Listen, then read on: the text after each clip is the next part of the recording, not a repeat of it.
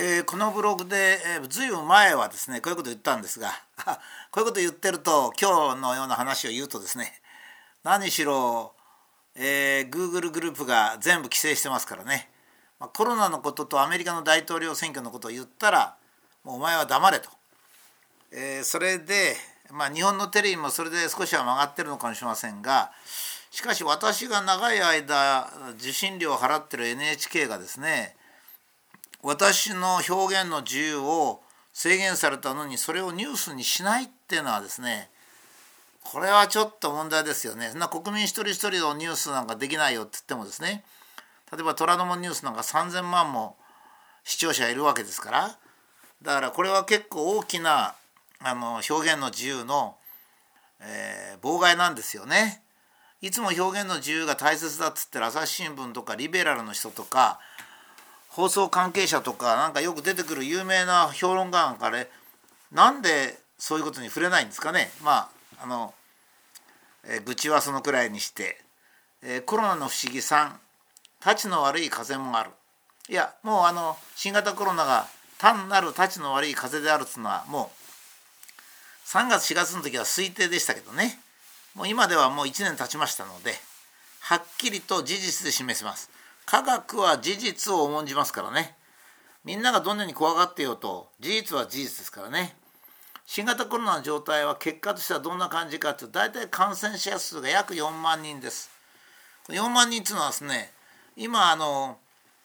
えー、っと厚生労働省の統計なんか20万人と書いてまあ20万人でも大したことないんですが、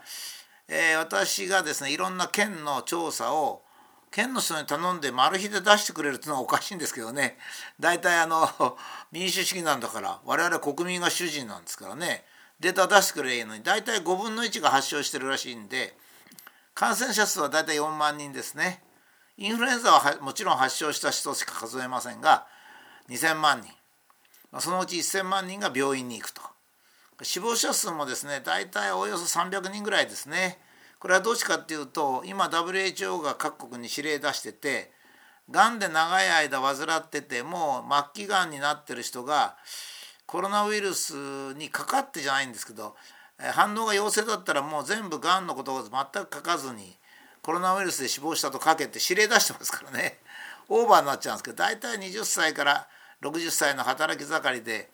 亡くなった方多めに見て300人ですねインフルエンザはこれが1万3,000人です。これは、インフルエンザの場合は2つ計算がありまして1つがインフルエンザが原因で亡くなった人1万3,000人だけどインフルエンザが最後の死亡する理由になった人が大体3,500人で2つあるんですね。これはまあ目的によって使わなきゃいけないわけですね。だから別に僕が1万3,000人つってんのは避難してる人がいますがそれはよく勉強してくださいっていう感じですね。そのくらいの勉強でなんかあれこれと人を非難するのはやめてほしいですね。事実をただそのまま言えばいいんですからどうしてもなんか日本人って人をなんか非難したくなんでしょうね。僕はあの厚生労働省とか NHK とかそういうのは非難しますが個人を非難することはほとんどありません。で大騒ぎの原因は何かったらもちろん感染した人を個別にテレビが報道することですよ。こんなの人権侵害ですよ。だってあのなんとか県の A さんがインフルエンザにかかりました。3人の人に移しましたなんて報道したことあります？ないですよ。それから感染してもないのに感染者として報道するこれどういうことかっていうと PCR の陽性者っていうのは喉に5匹以上のウイルスがついてる人をかんあの言うんですねだからこれはどう見ても PCR 陽性者なんですよ感染者っていうのは喉に1万匹ぐらいに増殖した人は感染者ですから全然違うんですよ。感染もしてないのに感染が拡大してます。感染が拡大してます。感染は全然データはテレビに出てきません。新聞にも出てきません。いやしかしね感染もしてない人を感染者と呼ぶっていうのは報道も頭おかしいと思いますよ。あなた何のために人生をかけて報道報道の会社に入ったのって言いたくなっちゃうんですね。1人か2人ぐらいはそう思わないんですかねテレビ局の人とかが。まあ、先ほど言いましたようにコロナで死亡したんではないのに WHO は死因をコロナとかけと、まあ、こう書いてあるわけですね。それに密かに抵抗してる医者はいますよ。医者はいますが、まあ、一応公式指令はそうなってるんでまああの感染者も死亡者もどんどんどんどん感染してなくても感染者ですからね どうするんですかね PCR 検査で陽性の人がほとんど感染者にならない場合はどういうふうにテレビは言うんですかね。今まですいませんでした。間違ってましたって決して言わないと思うんですね。それから表情が違うのは当然。あのなんかですねあの新型コロナは後遺症があるとか年寄りが亡くなる率が高いとかって言うんですけどまあ年寄りが亡くなる率高いってことはありません。これは嘘ですね。これはあのインフルエンザよりかは少し弱いぐらいですね。それから後遺症があるっていうのもこれですね。後遺症っつったらみんなが例えば味が分かんなくなるのが一生続くなんて思う人いるんです。違うんですよ。1ヶ月ぐらい味が分かりにくくなるっていうだけですよ。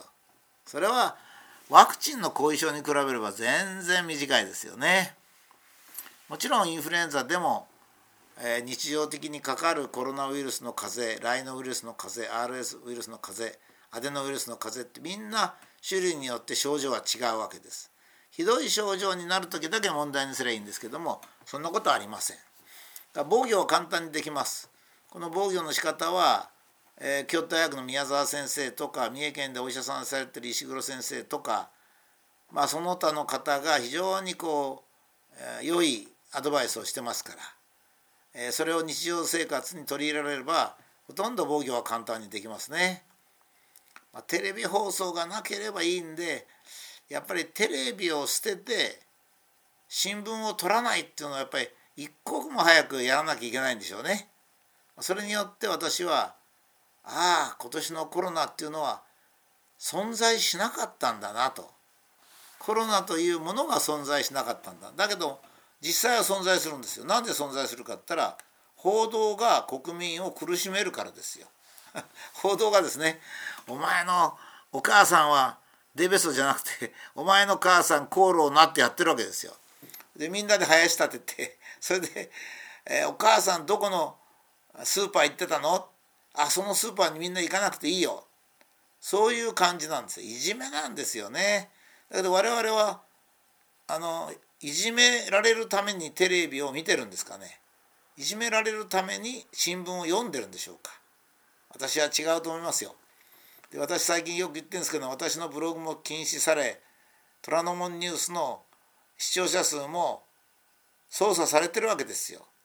これはもう完全に憲法違反ですよね。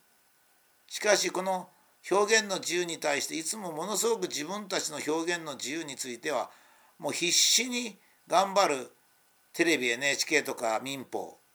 それからリベラルな左翼の人たちそれとか評論家。全く私を保護してくれませんよ。ニュースにも取り上げてくれません。っていうのは憎らしいからなんですよ。だけどそのそういう人たち左翼の人たちとか放送局は憎らしいとか憎らしくないっていうんで放送したりしなかったりするんですかね。おかしいじゃないですか。やっぱいつも公明正大に胸に手を当てて日本文化の誠とか礼儀とか恩と、そういったもので行動する国だったはずですけどね。ちょっとダメになりましたね。だけどまあいいです。ちょうどこの機会にテレビをやめてテレビをやめるとすごくすっきりしますよ。私なんかはまあ2箇所で住んでるんですけど片っぽはもうテレビも全部捨てました。それからもう1箇所はテレビはあります。子供がいるからですね。孫が。だけど、えー、テレビは私は全く見ません。だけども全然困りませんよ。ただネットの方もねこう規制されるとちょっと困りますね。政府もね憲法を守るっていう責任は政府とか検察がありますよ。それやっぱりこの YouTube とか逮捕しなきゃいかんですよ。それだって憲法違反なんですから。逮捕するって必要がありますよ。憎らしいやつは逮捕しないとか。ねそういうのダメですよ。右翼は逮捕しないとか。そんなのは僕はやっぱり憲法の精神に反すると思いますね。